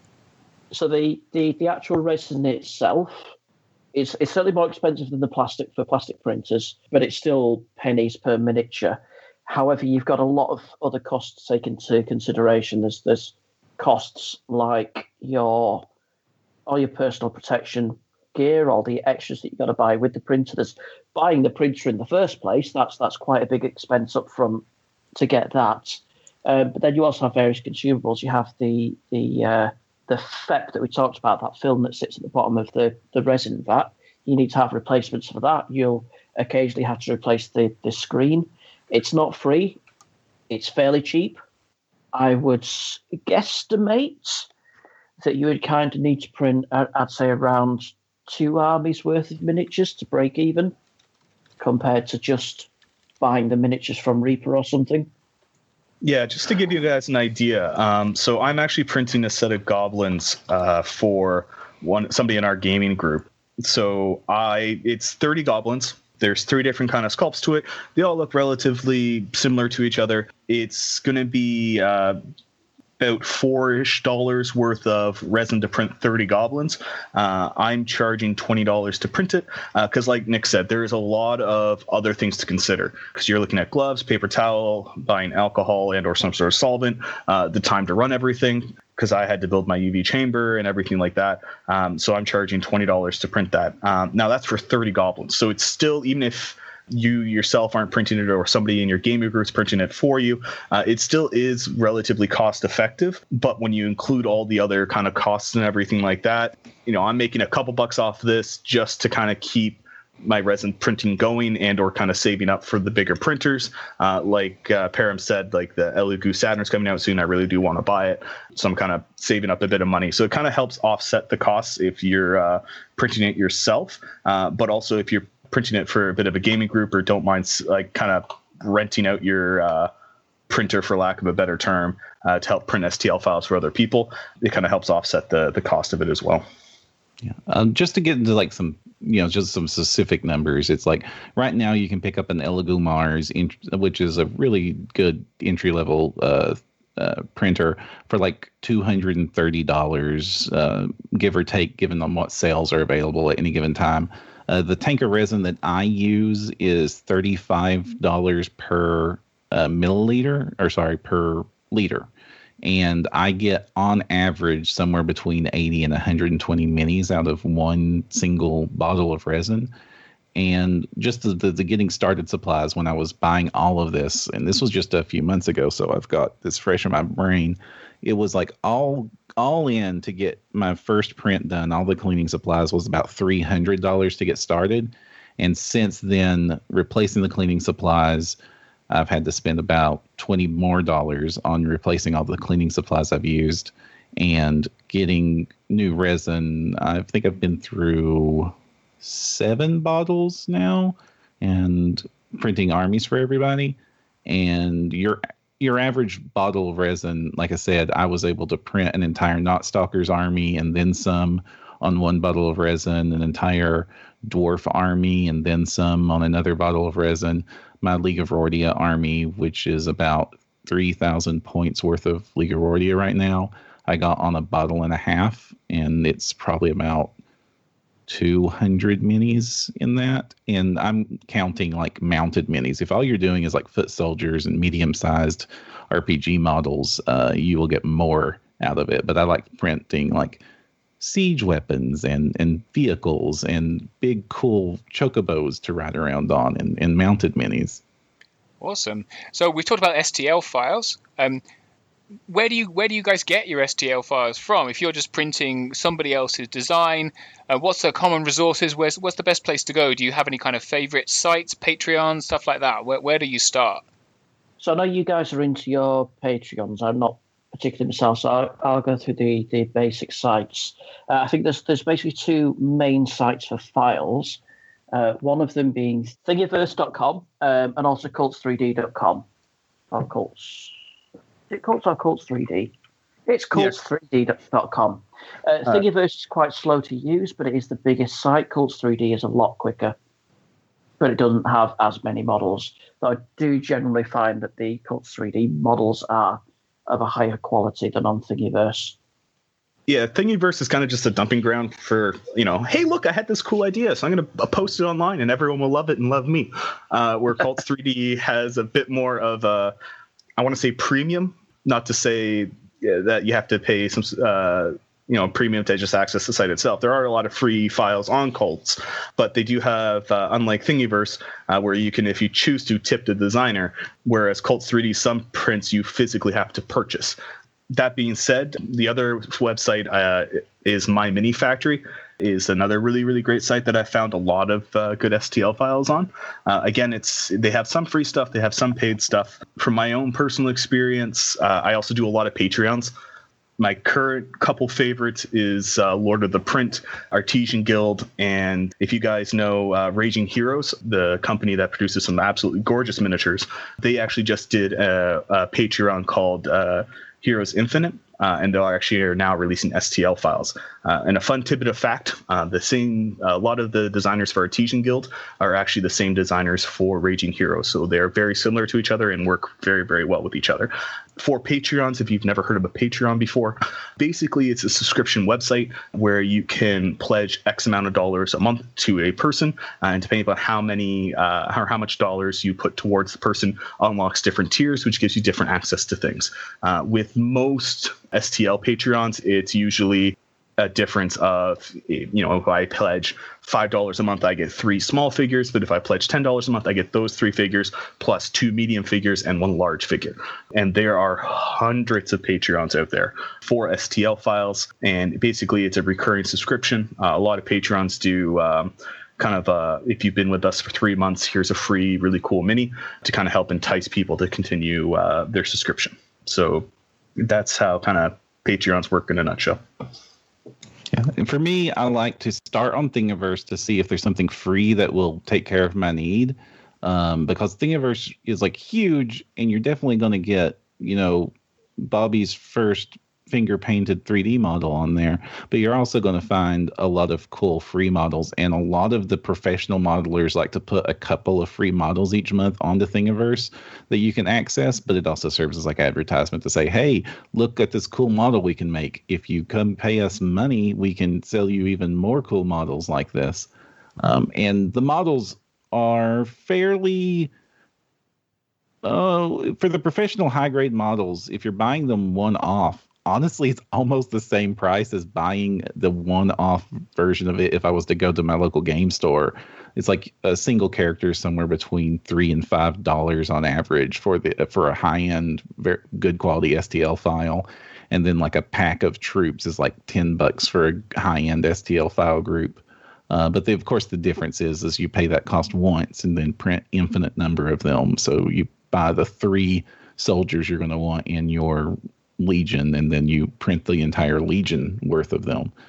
And Patreon is, of course, great. There are some fantastic Patreons out there where you get like dozens of models per month. Now, Artisan Guild is obviously everyone's favorite, but I really think for Kings of War players to take a look at uh, Cast and Play and Monstrous Encounters and Titan Forge uh, which are usually about $10 a month pledge in, and they each release like 20 30 plus models a month uh, with a with wargaming specifically in mind. Uh, so there's like all the soldiers usually have a variation of poses and you can customize them with like dozens of different weapons and armors and stuff which is you know one of the big advantages of 3d printing that i'm sure we'll talk about in a minute is that you're not just limited to what other people do, even if you don't have a lot of artistic 3D modeling skill. You get to print pretty much exactly what you want to come out with if you're willing to put the time in it. It's real easy to customize things either with the tools they give you or with the tools that you can find out there. And for most part, I have never been for want of a model. I'm always able to find something or kit bash something together. Yeah. So how about uh, designing your own files. So I, I know um, Eamon and Nick, you've both uh, gone in with two feet in terms of designing stuff. Particularly Nick, when uh, you were you were getting ready your ogres, you designed whole kind of parts for them and stuff. How you know? How do you go about getting started in designing your own stuff? Do you want to take it first, Eamon, and then I'll uh, I'll go on to the actual sculpting side because I think you're mostly combining models. Is that right? Uh, actually, I think that's Param. Uh, my only real designs Sorry. I've done is uh, the stairs, and then I just did um, magnetic basing, and I made an entire for every single Kings of War base size. I have the troop size that you can actually use uh, magnets for to uh, magnetize the bases to build them up to legions. But I'm not. I'm going to step out of this conversation. I I have very very limited knowledge of sculpting and or building things. I'm very very basic and very very geometric in that sense. Oh, well, I, I'll let Nick go first on this one because yeah, I am doing a lot of combining, but I am using that as a venue to also learn how to do custom sculpting myself, uh, which I've been in studying and taking classes on and, and learning. Uh, so, uh, I'll, so you go first, gang. Sure, thank you. So I kind of have a little bit of a background in terms of 3D design. When I was uh, a teenager, I was a I, I did a lot of modding work for Half Life, so making add-ons for the game Half Life, uh, which is where I, I learned a lot about 3D modeling and design. Now, it's not something that I'd really uh, touched that much since university, but I was I was able to I, I kind of had that foundation knowledge of uh, just how to think in 3D, which is actually a big aspect of, of 3D design what I do is uh, I use and I use a program called Blender, which is free to download, and I, I use that to design and build my own models. There's tons of tutorials out there on how to how to build it. You can do uh, geometry modeling, which is where you just basically take cubes and other shapes and you um, move corners around, you add corners, move them around, and and all the rest of it to come up with with quite um, I would say uh, mechanical objects, physical objects. But then there's also a sculpting mode, which is where you you do something much much more akin to traditional sculpting, very similar to how you'd work with green stuff. You have a lot of the uh, similar tools, but you have things like an undo function, and you have you can add material all the time. You can't you, you're not having to mix up green stuff and and work with uh, with green stuff and all the rest of it. But yeah, I, I design and make my own models through through Blender. I've followed a lot of tutorials. I'd say it's, it's taken me about uh, it's taken me about a year, I would say, to get fairly proficient at, at designing my own models. I'm not the best by any stretch, and I'm sure if somebody dedicated their time, they could get really good in um, a much shorter time scale. So when I'm designing models, I will quite often use my FDM printer, my plastic printer, to make some very quick printouts. I'm constantly printing out little bits and pieces just to check things like sizing and make sure that it fits on the model that I'm printed for. So, so I should say that I don't design full miniatures. I I will make parts to customize them. So for my ogre army that you alluded to, I've made extra parts for them. I've made different guns for them to hold and different arms for them, all the rest of it. So what I do is I use my FDM printer to quickly print stuff out in fairly low quality, um, just to make sure that I've got the size right, that the connections fit, and all the rest of it. And once I'm happy with that, I can start printing it on the resin printer to make sure that it's uh, that it fits properly in full detail. And for me, I've been uh, doing a whole lot of getting started with with what we've been calling uh, kit bashing or 3D kit bashing, where I get base models or pieces of models. You can actually find uh, uh, for a lot of the the models out there. They also make available like all the weapons and hands and stuff. So you, I find a model that's ninety percent of the way I want it, or just has a really cool feature. And it's like, but I don't want him to have a sword. I want him to have an axe, or I need this character on a mount so that I can have a cavalry unit and you're able to you know just go into you know, Blender or Mesh Mixer. Mesh Mixer is a lot more user friendly, but it's more limited in what you can do. Blender is a full on professional grade 3D design program, so the the learning curve to get started in it is a little steep, but worth it in my opinion.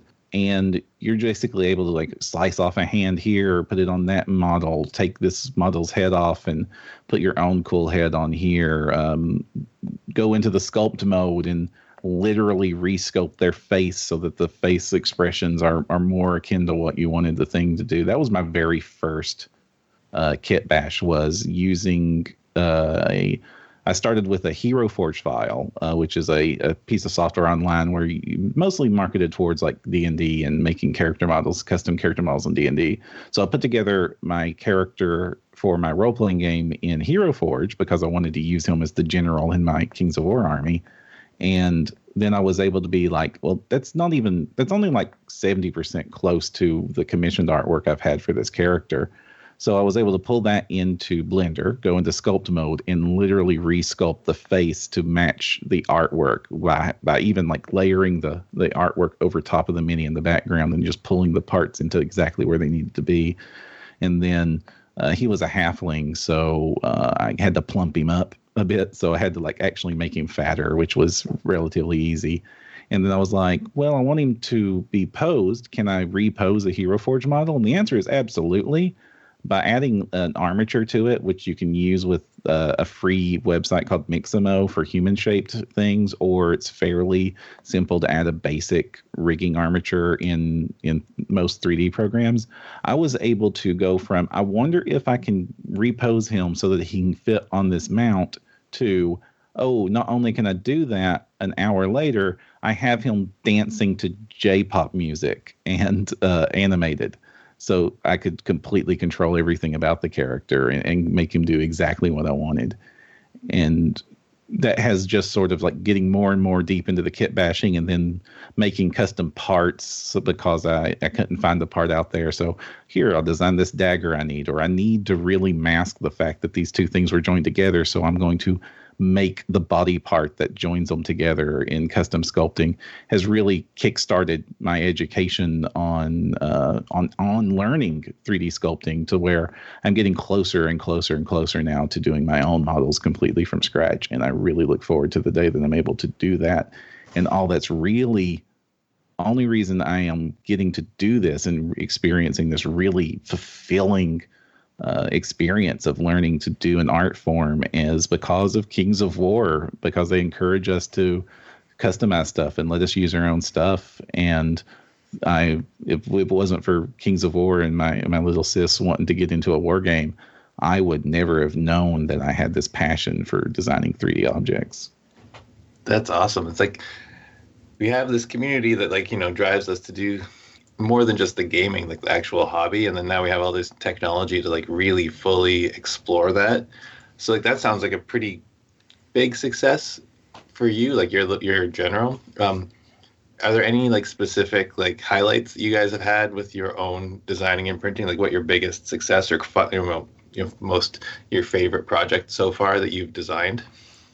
So I, I can think of two. The the first time that I really set out to really get into sculpting and stuff was a couple of years ago for uh, Lone Wolf GT, where I took a, a Mantic Abyssal army, but I uh, sculpted a custom head and arm and weapon for my Archfiend. Now, at the time, I didn't have a resin printer. I was able to send it off to uh, a, a website which is 3dhubs.com, and they basically do print on demand miniatures of, of whatever needs 3D printing. And I was able to sculpt and print custom parts for my Archfiends, and that was that was really my first venture with with doing something like that. Now, what I'm doing at the moment with my ogres is really customizing them. So I wanted to use the GW ogres ran the Mantic ones. I've I've got several ogre armies, and I, I felt like having a change from the Mantic ones and built them with the with the GW ogre ones. But I was really struggling because things like ogre boomers, I'm I'm really not a fan of the the GW models for that. So I sculpted custom arms to uh, beholding blunderbusses, which the GW ogres don't have. So that's been really rewarding getting getting them working and getting them to fit onto the GW Ogre models. So I'd say those are my two greatest successes yeah. at the moment. I remember uh, seeing your progress, like pictures of your Archfiend sculpting, and that was kind of like at the early stages. I think, well, that I noticed 3D printing getting being used with people's armies. So I think those are really cool. It's a cool use of like instead of just printing here, I'm going to print a whole new army using these STLs. Like I'm just going to change and modify existing things add a little bit of more character that you you know to fit your vision for your army. So it's not just about printing whole miniatures or like this cool stl file. It's about like i have this miniature that i i like but i want to add a little bit more zazz that fits my vision for my army. So i think it's a really cool way to use it use the technology for yourself or for the hobby. Oh thank you very much. That's that that's generally how i approach 3D printing. I'm I, I'm less interested in printing entire miniatures. I, I want to use it to print custom parts and to, to really convert and make armies my own. So it's cool. To, it's cool to watch the process. Like for people who've been involved in the hobby, like we've all have these boxes of bits, and we've all been kit bashing things since we chopping and got our razor saws and watching like you know the old reading the old White Dwarf how to convert their head swap this and that, and now you get to like just make a head and just put that on or make a new weapon and put that on like kind of like what Param was talking about with his general. It's like you can just make the conversion parts now. See, I think that's an awesome, awesome uh, avenue to use 3D printing. How about you, uh, Eamon? Uh, do you have? I know you're talking about your basing, so that's pretty. That's a more like uh, functional multi-basing approach to 3D printing that is not uh, also not just about making miniatures. So tell us about those. Yeah, so I am not artistically uh, inclined in the least. Uh, I see stuff that Param and Nick are doing, and I'm just absolutely amazed by it.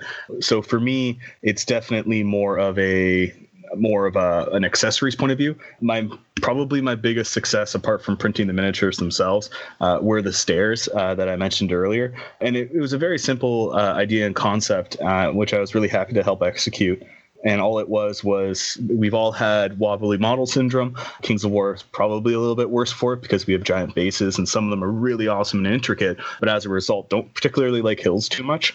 So the steps that I designed were just uh, little half inch increments uh, to slide underneath the bases so that your miniatures can be on the hill where they're supposed to be and as flat as you can really get them, especially for a tournament setting um, to make sure that everything's kind of nice and even.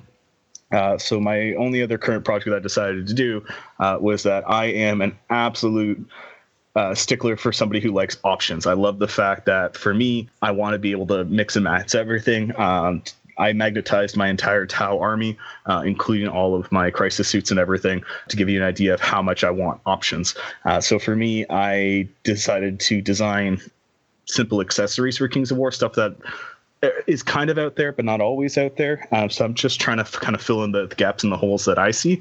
So for the the bases that I did, uh, they're actually they're flat bases, so you can d- put on whatever terrain or basin that you want to do. But they're all designed uh, with three millimeter diameter by four millimeter long barrel magnets to be placed inside them, so that you can actually magnetize uh, everything that's on a troop base, and that way they all connect to each other seamlessly to create regiments and hordes and legions. As well as I designed uh, damage trackers for both D6s and D20s that actually magnetize to the back of the base, and that way the damage kind of follows the, the unit around. So that's kind of what I've been focusing on and kind of playing around with. It was uh, a very simple concept in comparison to some of the, you know, uh, ideas like sculpting and, and within Blender and kit bashing and Mesh Mixer. I just used it on Tinkercad, which is a great starting uh, if you're just using very geometric designs. Uh, it's a great starting point. It's a lot of fun. It's very user friendly. So for like my bases, I just thought of everything that I, I could what I want out of a base. So it has a leader point that's very defined. Uh, it's actually a very simple uh, 45 degree point at the front of the, the base. And there's also space underneath so that you can actually put barrel magnets underneath the, the base to magnetize it so that it'll stick to uh, a metal tray for transport. But I'm very, very simple in my designs and what I'm trying to accomplish uh, in comparison to, to Param and Nick, who are I feel are doing proper hobbying and modeling uh, in the sense of making sure that we have models and uh, bits and stuff like that. So my stuff is very simple. It works fairly well as far as I can tell, um, and it's just little, uh, little, uh, basically quality of life upgrades for yeah. Kings of War. Well, I can attest to the quality of life improvement. I think you sent you gave us each four sets of the steps before Best of the Rest. And I think turn two of game one, I had all four sets in use because the hills were, were large and my army is all metal and slate. So it does not like hills. It tip, they t- everything tips over all the time. So, you know, was, the, the steps were great. And I think I took, I saw some of your bases before the lockdown started. So I think using the technology to improve the hobby like across the board it's like conversions whole miniatures multi-basing gaming aids i think it lets you really just make what you think you need or like what you realize you need to make the game smoother or more enjoyable. I think the damage trackers that's a big one. That's like that's cool. Like you just like you know magnetize a damage tracker onto the back of a unit base. Like that's genius. So I think you know it's not just about miniatures. I think that's a good common message now. It's like you you can do you can just make things that make the game better, which is awesome. How about you, Param? Like other than your your general, your halfling custom mm-hmm. general, mm-hmm. what other uh, projects do you think have been a good success or big success for you? My, my two favorites right now, uh, one is for on the artistic side, and one is on the practical side. And actually, uh, in, in, inspired by his bases, I actually got to modify uh, mine a bit uh, because of how great a job his magnetized bases were. But the the one that I'm most proud of is when my father saw that I was getting into this game and and, and with with my younger sibling wanted to just join in and, and play with us. So I uh, we went through all the books and, and had him pick out an army and he wanted to play dwarves. Now the lockdown is happening. I can't very easily go out and buy an army box of dwarves. So I turned to the 3D printer and started putting together a list of free dwarves for him to play. And then I got to the Brock Riders. And I could have put my dwarves on horses or ponies or goats or some of the other options that are out there fairly easily. But the idea of half naked axe wielding barbarian dwarves on badgers is one of the coolest parts of Kings of War, in my opinion. I wanted badger dwarves. And there are very few badgers out there that would be suitable for a mount. And also, very few half naked barbarians that would ride a mount.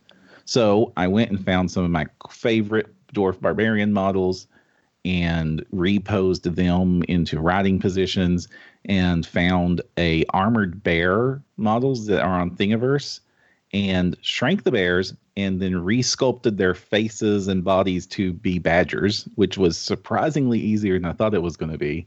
And then put the dwarves on the badgers, but in order to do that, some of these models were absolutely not designed to be reposed at all uh, we had clipping issues and, and pieces attached to other pieces. It's just like the nightmare uh, models for doing this with. So I had to learn how to completely manipulate and, and, and resculpt uh, some of the body parts in order to get them in. And one of, a good example of this is once I had them on the Badgers and ready to go, I looked at their feet and they were all designed to stand on bases. So their feet were completely flat and thin and not really usable. But now that they had their feet up in the air, pointed forward, it, it was just like real glaring. You could see that this was uh, this was a kit bash, not how this was originally designed. So I chopped off all their feet and then custom designed feet from scratch that I think look really great by following uh, tutorials. And then I custom designed a mug to slap on the back of one of them to hide the seam line. And I reposed the weapons on another. Uh, one of the uh, half naked dwarves uh, was I wanted to have a, some female dwarves mixed in there. Unfortunately, it's a dwarf from Artisan Guild who half naked is being generous, and this is my dad I'm talking about. So I had to sculpt some clothes for her to wear to make it a little less half naked. And basically, uh, I was able to just flex all the aspects that I had been learning so far of modifying minis, combining minis, resculpting, making things from scratch until I have these this group of Brock riders that, in my opinion, just look amazing and and I love them to death. And I did that one afternoon. I guess I spent probably about six hours working on these, which is a lot longer than I usually take. But I was just having so much fun tweaking individual details, and I wanted to get them just right. And then uh, when I went to bed, I put them on the printer and go print me a dozen of these so I can have a, a, a regiment of these uh, for for him to use. And then when I woke up in the morning and and got them cleaned up, and I was the thing I had designed the night before, I was holding in my hand a whole dozen Brock Riders that did not exist, and I know nobody else in the world has Brock Riders like this. And I was able to do that for him and give him, here you go. Here is the most ridiculous model I can think of. They look amazing. They're really cool, and go forth and play and that's like probably my favorite. And my second favorite one is more of the practical side. And the reason I'm mentioning this is because it's going to help the whole community out. Is I play this game and I wanted my minis to pull double duty because, like I said, I'm really big into the role playing game, the Pathfinder, Starfinder, D and D side of things. So I have this uh, shelf full of literally probably about 10,000 D&D minis that I can use for this game but the, the most D&D models anymore are on 25 millimeter round bases, which is not 20 millimeter square bases that I need to use for regiments. And it's easy enough to like carve some stuff out of foam and, and MDF, which is what I started to do. And then about halfway through building my first set of custom carved out of foam MDF trays to carry these minis in, I realized, wait, no, I have a print, I have a magic printer that makes things I think of. Why am I doing this by hand with a knife and styrofoam? I went into the software.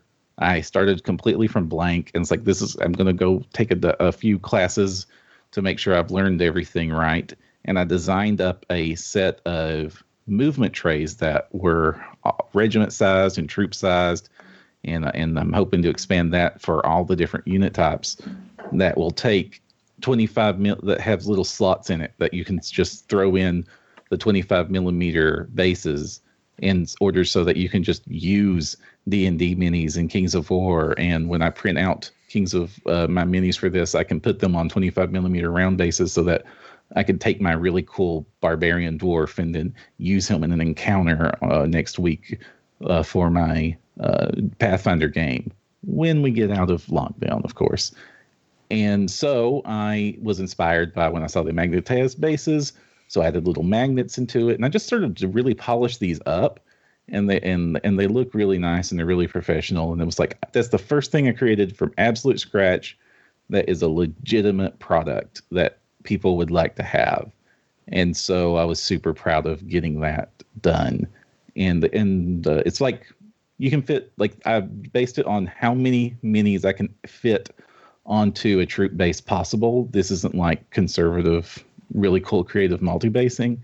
It's like literally, oh, on a standard regiment with 25 millimeter rounds, you can physically fit 12 uh, round based minis on that thing, and you cannot squeeze another one on there. So that's like the regiment is 12, and then I made the troop base uh, six because it's half of 12 and you can you know and I'm, then they're magnetized so you can just snap things on there and just use them as is. And there is enough space on there to like do some custom terrain and like between them. So i'm going to actually put those out for free for the community on thingiverse. Probably by the time you're hearing this podcast they'll be available is the first thing i created.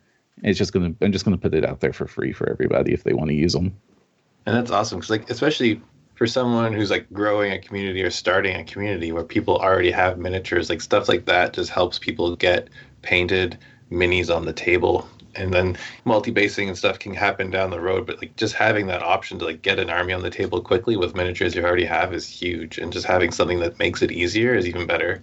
You know, your story of the Brock Riders is is great. It's like it's about you know family, growing the community, taking you know technology and helping like grow the hobby and like it's you know this is these are the good things that 3D printing can can do. Like you can just bring your own inspiration to life on the table, which is amazing. And you can do it for other people too. Like you can do it for your other gaming group, you can do it for your family, you can do it for yourself.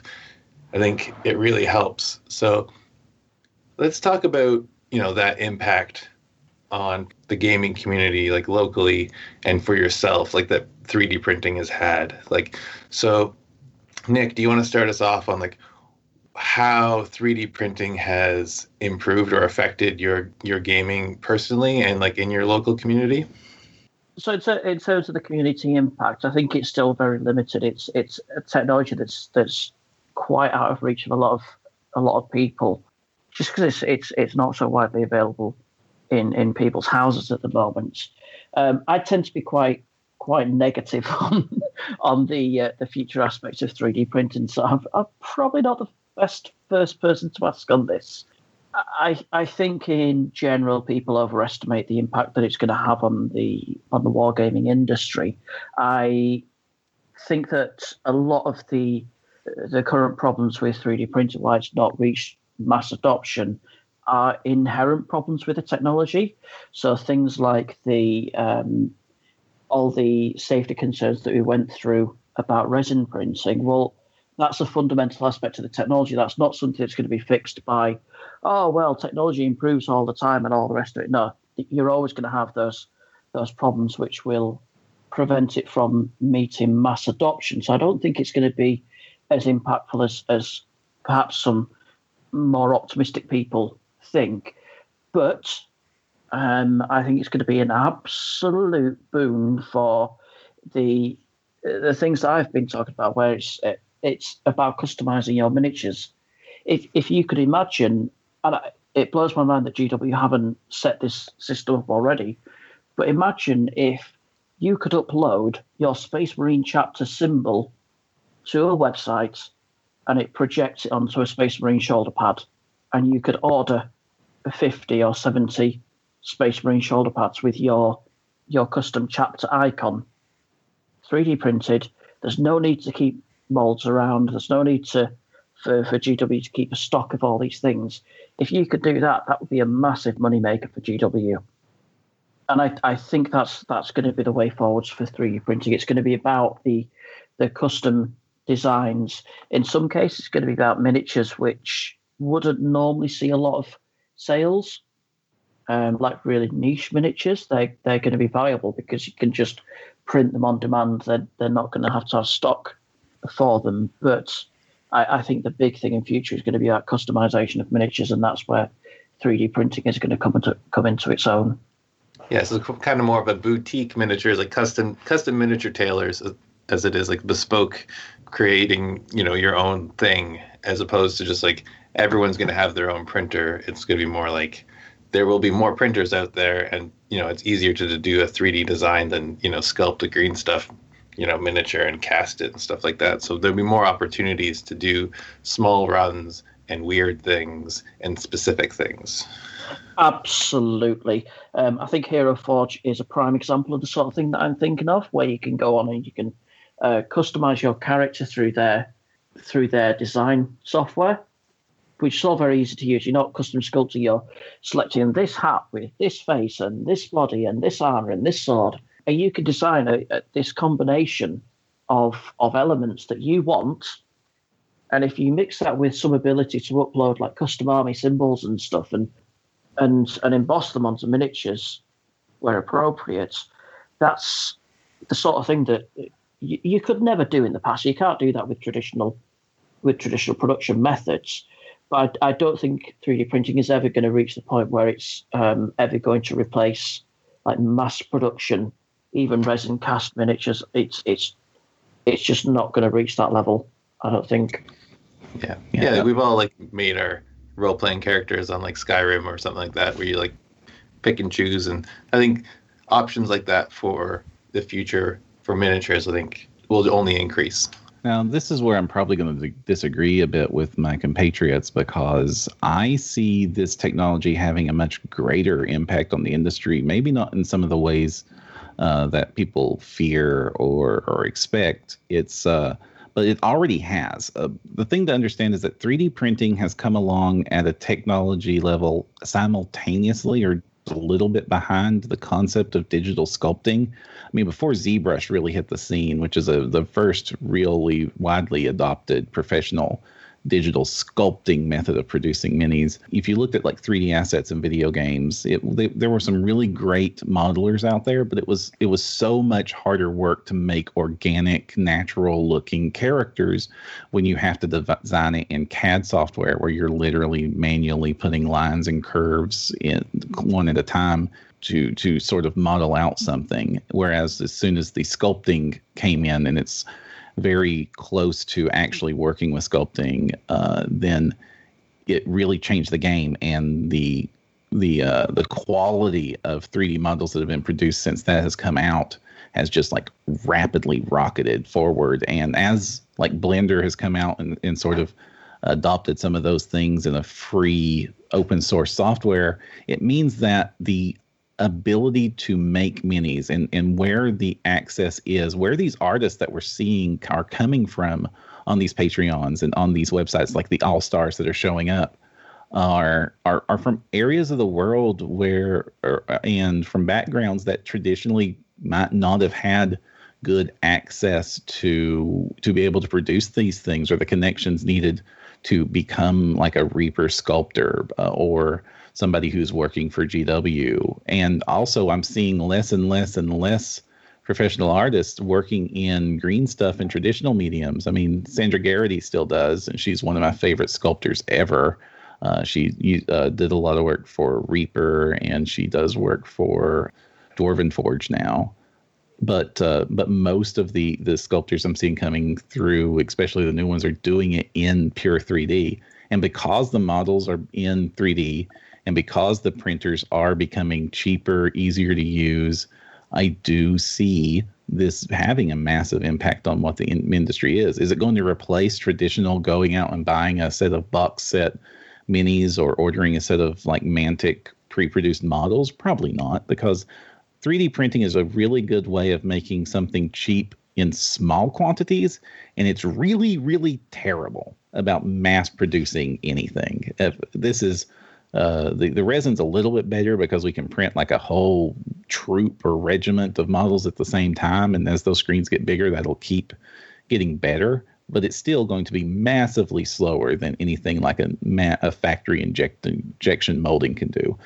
But for our hobby, it's actually a smaller hobby than most people really think it is. The tabletop gaming industry in its entirety is tiny compared to just about any other uh, media that we think of. It's it's it's a fraction of what the video game industry is. It is a I mean, compared to just people who play Monopoly or, or mass market board games, we are a tiny fraction of that.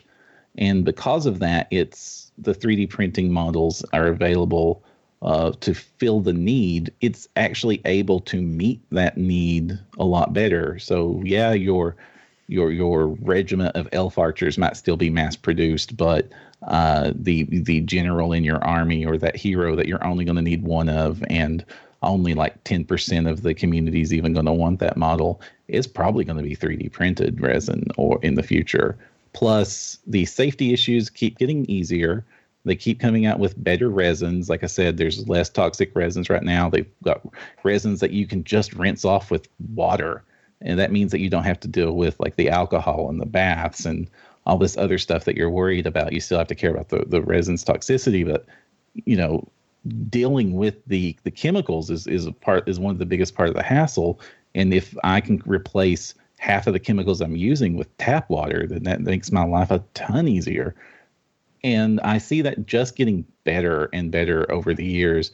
And we're already seeing a lot of the the more independent space moving in this direction.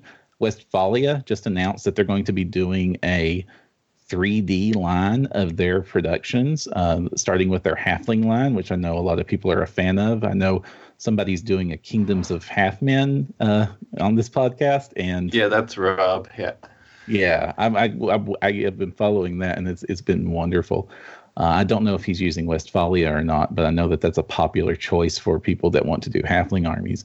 They're they're announced that they're going to make a whole wing of their company dedicated to making STL files and selling them instead of selling physical minis because manufacturing cost is zero for somebody that's doing that. Uh, you don't have warehouses involved. You can just send the product to the customer uh, it instantly, and they can have it in within hours of you producing it uh, that happens a lot with the uh, with the Patreons we see, like the diehard fans. Like Artisan Guild will say, "Here's a dragon," and then literally five hours later, somebody says, "Here's my full scale 200 millimeter tall dragon that I just printed on my crazy printer settings that I've also half painted." Which you know, within hours of the mini even existing in the public, to having a fully painted example of it from a fan on the Facebook page that's just not a reality that existed before now. And I don't think it's doom and gloom to the miniatures miniatures process, but it is absolutely going to be disruptive. And we're going to see a lot more independence people operating in this space. And the the uh, the people that do not the companies that try to not adapt or embrace some of the parts of this technologies are the ones that are going to get suffer and be replaced by the new upstarts that are absolutely jumping in, as we've seen with every single uh, industry that more independent and widely accessible technology has changed in the past. I also love that it is meaning that we're seeing so many models out there available for us to make. They just would not exist uh, under the the old model where uh, putting mass production was like basically the requirement. So you would never see, hey, we're going to do this whole army full of weird fish people that are this very specific anime style, or we're going to make an entire army of fox people uh, so that you can make that if you want, and like just little one offs. Uh, that the artists are really getting to just do what they want to do because the cost of entry is so low. They don't have to worry about, well, is this model going to sell enough copies that I can justify renting out a factory in China for several months and and and several tens of thousands of dollars of upfront it cost and expense before I can distribute it across the entire world to sell enough copies to justify making it. It's just, hey, I woke up one evening and wanted to spend an, half an hour making a gnome on a pogo stick, and now I have it in my hands tomorrow. it does. It, it, takes a lot longer than half an hour to sculpt a, a gnome on a pogo stick. Yeah, Um, I, I was being a the- bit facetious there, but yeah. Yeah, uh, one, of, one of the issues there is about sustainability. Like the um, a lot of the early companies who started out selling 3D print models are now having quite strong, uh, quite severe financial issues because the market just isn't there. And I, I personally, I think that the Patreon bubble is, is a bubble that's going to burst at some point. I, I don't think it's a the the business model is currently sustainable because while you don't have to pay for the, the factory, the artists still have to be paid. They still have to, to earn a living. So you, your cost of production isn't free. And if you're only selling your model to 100 people, that's not enough to, to sustain your business.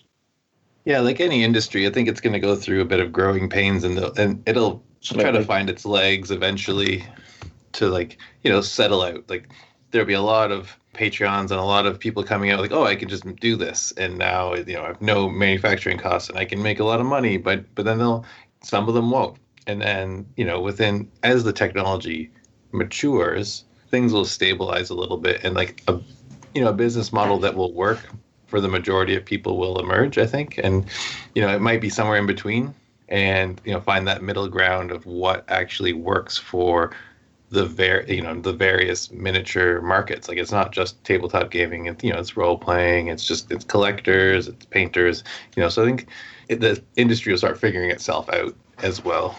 I'm going to defend my position here with a little bit of like hard fact on this because I've commissioned some 3D art before and have been involved in projects to that have professionally put things like this out in the world. I used to actually do work for Fat Dragon Games as part of their team to do the cut files for their paper stuff. So I've been kind of involved in the industry and seen the the actual numbers of what's involved here. I can hire a 3D artist to do a custom uh, standard miniature size mini for some, and the cost have come way down since like five even five years ago. But I can get a custom high quality designed mini from an artist and get commercial rights to it for somewhere between 100 and 200 dollars as I'm not going extreme uh, with the details are crazy. This won't get me something like the you know like a the Mantic or GW like like really highest quality, highest detailed, most dynamic sculpt, but it'll definitely get me something along the lines of you know a bones model or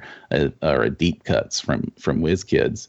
I can then, if I sell that model for five dollars or four dollars, which is about the industry standard right now, to a hundred people, I've already turned a profit. And if you go to uh, websites like uh, DriveThruRPG, uh, which is I have a lot more experience there, uh, your average product that gets produced for the tabletop industry there is usually around a thousand to two thousand dollars in upfront cost to produce.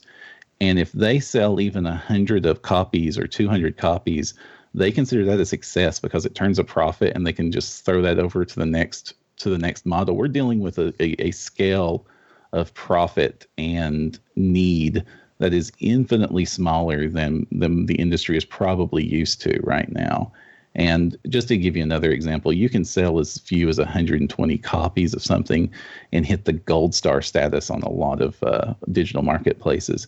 And there are entire companies that are absolutely sustainable in feeding their artists, uh, where a day's work, uh, on average, uh, it does take about to do a, a high quality model, a professional artist today working in the industry, they usually take about 10 hours to produce it. So a couple of days work to get $500 profit is not exactly the worst in the world uh, money wise. It will keep money on the table. Right. So, th- but like you said, this isn't a, a new industry really, and it's just industry with a small audience. So what you'll see, I think, you know, I think Nick is right that a lot of the companies that started up are struggling, and that's what happens when you get new industries. You get a lot of people interested, a lot of people into that industry, and then companies die and you get a few successful ones that become the dominant force right and i think that's the process we're going through now is that and uh, i think nick's also right with patreons you know you have a number of patreons that are doing well and then you've got a hundred others that have got a few you know a, a couple of tens of, of, of, followers they'll eventually die out because it just doesn't it's just not worth doing um, and then the successful ones will grow bigger and bigger and then you become miniature companies and um, i think that's kind of the process we're seeing now um, I think what, what my worry is is miniature companies don't typically run to a massive profit apart from GW, right? We know, you know, Ronnie's talked enough on uh,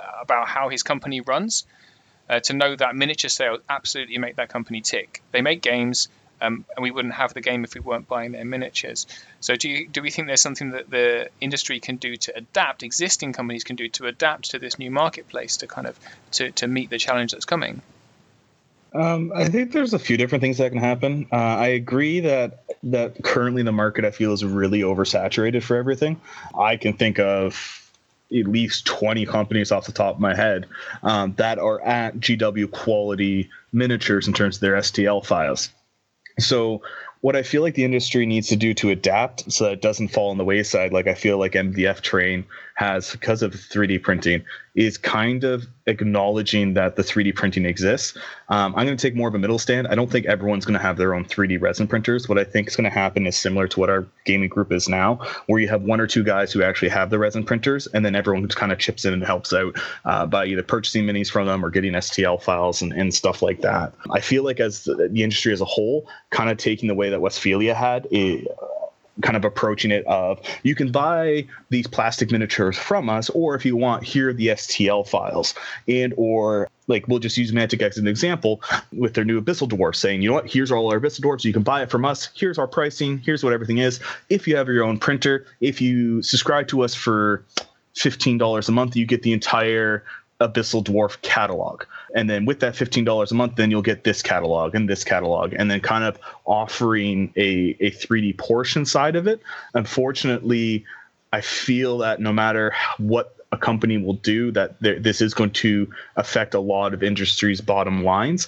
Not that the money's not going into the hobby or the industry anymore i just feel like it's going to be a lot more diverse. Um, you know instead of one or two three major companies kind of raking in the, the the lion's share of it i feel like a lot of smaller companies are going to have enough to keep going um, and they're going to take a little bit more of that pie if the industries don't adapt and at least have a, a 3d branch to it to kind of keep up with the technology because it, it, I don't feel like 3D printing is going to go away. I'm a little bit more optimistic than Nick, but definitely more conservative than Param in the sense that I feel like it's always going to be here, but I don't feel it's going to be the the the be all to end all to any kind of company and that it's going to be to a level that's going to be so accessible that it's going to be click and play.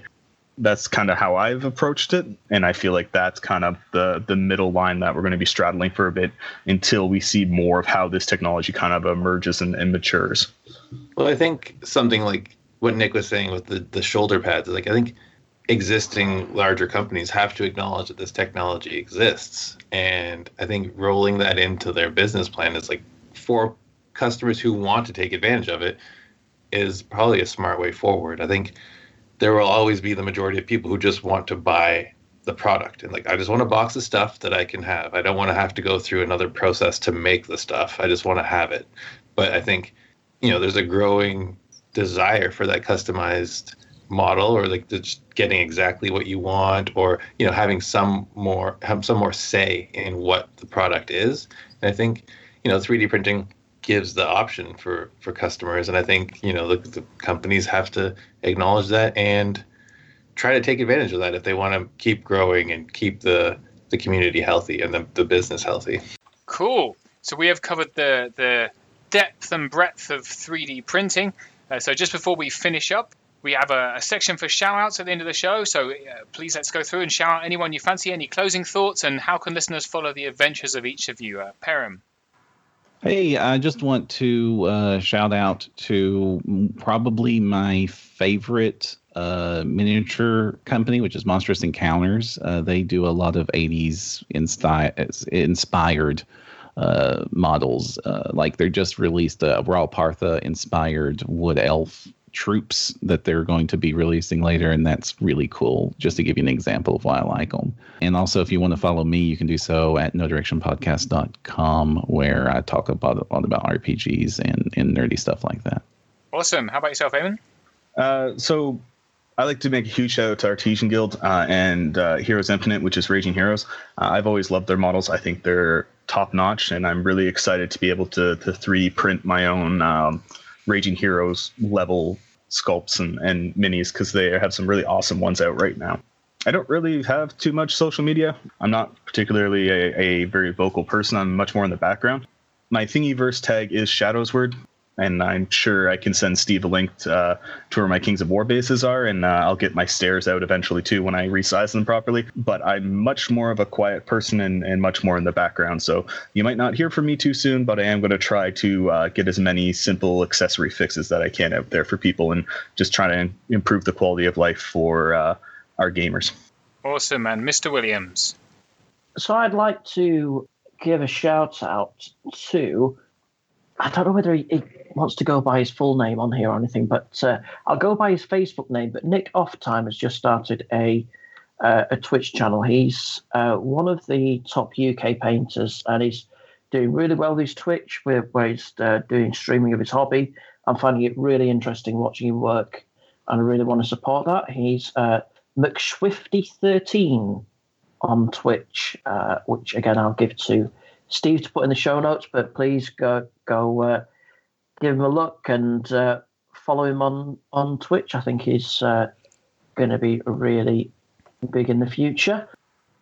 And when it comes to 3D models, I, I guess what I'll do is I'll uh, put forward my Cults 3D page where I've uploaded my creations, and again I'll I'll give that to Steve for the show notes. It's going to be a hefty show notes this episode. Can be very hefty. I was on Nick's Twitch stream. It was adorable because every time somebody followed him, he gets really excited. It's lovely. It's really just like a really genuine, lovely guy. Oh, highly recommended. He he absolutely is. Like I say, he's one of the best UK painters, um, and and one of the most interesting things to me when you're watching things like this is just just watching an artist's sort of process as they approach some of the things. So that's been really interesting to see. So that's going to do us tonight. And until next time, keep countercharging. Thanks for listening, and we'll see you next time on Countercharge. Please let us know what you thought of the show by emailing us at counterchargepodcast at gmail.com, on Twitter at countercharge15. If you enjoy the show, you can help others find out about it by leaving positive reviews on iTunes. Until next time, keep countercharging. Music is a composition of Kevin MacLeod and is licensed under Creative Commons.